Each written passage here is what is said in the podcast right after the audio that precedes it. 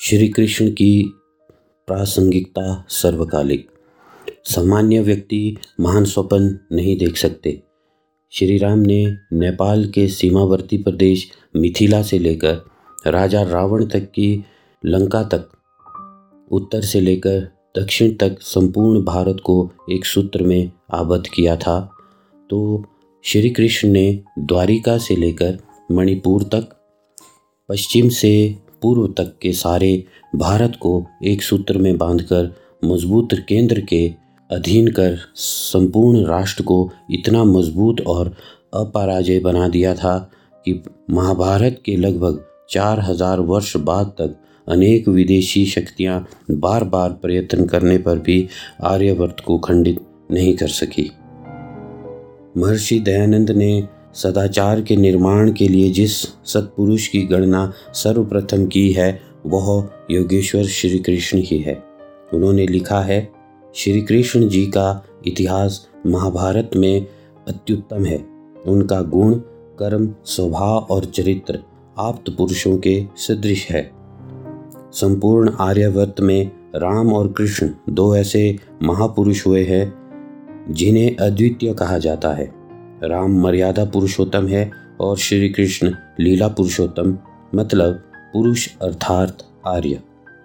आर्यवर्त, आर्यत्व की दृष्टि से जीवन को उत्तमता की पराकाष्ठा तक ले जाने वाले ये दोनों ऐसे अनुकरणीय महापुरुष हैं, जिनसे युग युगांतर तक मानव जाति प्रेरणा ग्रहण करती रहेगी। ये दोनों इतिहास पुरुष, महान स्वप्न दृष्टा भी है। दोनों में अपने सपने को अपने जीवन में चरितार्थ कर दिखाया। सामान्य व्यक्ति महान स्वप्न नहीं देख सकते। श्री राम ने नेपाल के सीमावर्ती प्रदेश मिथिला से लेकर राजा रावण की लंका तक, उत्तर से लेकर दक्षिण तक संपूर्ण भारत को एक सूत्र में आबद्ध किया था। तो श्री कृष्ण ने द्वारिका से लेकर मणिपुर तक पश्चिम केंद्र के अधीन कर संपूर्ण राष्ट्र को इतना मज़बूत और अपराजय बना दिया था कि महाभारत के लगभग चार हज़ार वर्ष बाद अनेक विदेशी शक्तियाँ बार बार प्रयत्न करने पर भी आर्यवर्त को खंडित नहीं कर सकी। मर्यादा पुरुषोत्तम श्री राम को स्वप्न का बीजारोपण ऋषियों ने किया था, जबकि योगेश्वर श्री कृष्ण का स्वप्न स्वतः स्फूर्त था।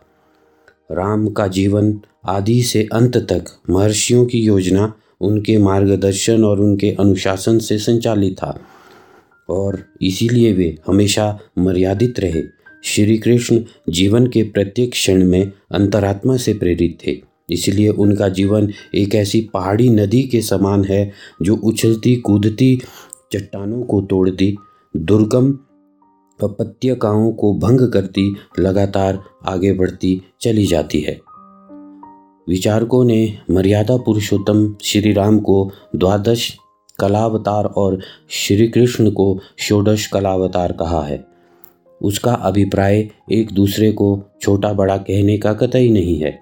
राम सूर्यवंशी थे और सूर्यों की ज्योतिष के हिसाब से गति बारह राशियों के अंदर होती है। इसलिए राम को भी द्वादश कलाओं के रूप में संबोधित किया गया है। श्री कृष्ण चंद्रवंशी थे और चंद्रमा की कृष्ण पक्ष से शुक्ल पक्ष तक सोलह कलाएँ मानी जाती है। इसीलिए श्री कृष्ण को षोडश कलावतार कहा गया है। श्री राम को जिस युग में, जिन परिस्थितियों में अपने विराट स्वप्न को पूरा करने का सौभाग्य मिला, कदाचित वे परिस्थितियाँ इतनी जटिल नहीं थी जितनी श्री कृष्ण के समय थी।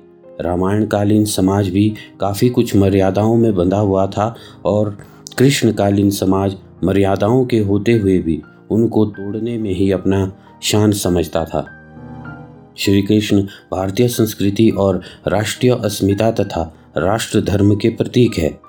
महाभारत के वे ही विचार राष्ट्र धर्म के कोटि में आ सकते हैं, जिन पर श्री कृष्ण को ही ऐसे व्यक्तित्व के रूप में चित्रित करते हैं, जो ना कभी टूटते हैं, ना झुकते हैं, ना पछताते हैं, ना रोते हैं और ना कभी जय पराजय की चिंता करते हैं।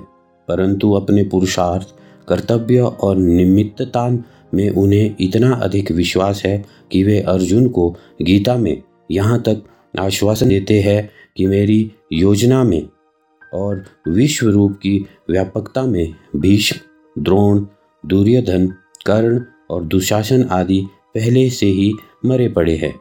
हे अर्जुन, तुझे तो केवल निमित्त मात्र बनना है। महाभारतकार व्यास केवल किसी तत्कालिक कथा की रचना नहीं चाहते। वे तो हर युग में रहने वाले मानव में विद्यमान सत्य की ओर अधर्म पर धर्म की विजय का चित्रित करना चाहते थे।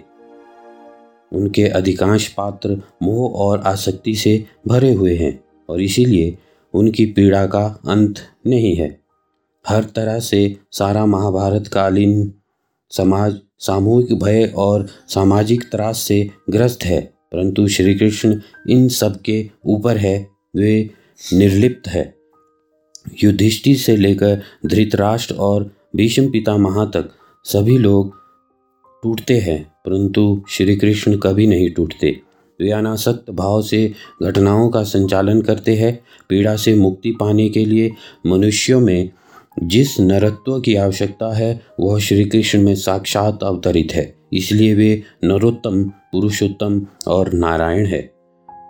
श्री कृष्ण ने गीता में कहा है कि योग कर्मसु कौशलम, योग को रूढ़ीजन्य रूढ़ीजन्य अर्थों में निकालकर एक नया अर्थ प्रदान किया है। श्री कृष्ण ने अपने समय में प्रचलित सामाजिक रूढ़ियों को जिस प्रकार की चुनौती देकर तोड़ा, वह उनके अद्भुत क्रांतिकारी स्वरूप का दिग्दर्शन कराता है। उस युग का अन्य कोई महापुरुष वैसी क्रांति करने में समर्थ नहीं था। उन्होंने योग को नया अर्थ दिया। श्री कृष्ण जन्माष्टमी के अवसर पर कृष्ण के आदर्शों, जीवन मूल्यों तथा उनके चरित्र के अनुरूप उनके बताए हुए रास्ते पर चलने पर हमारी और पूरे देश की ही भलाई है। श्री कृष्ण जितने महाभारत काल में प्रासंगिक थे, उतने ही प्रासंगिक आज भी है। जय शंकर मिश्र।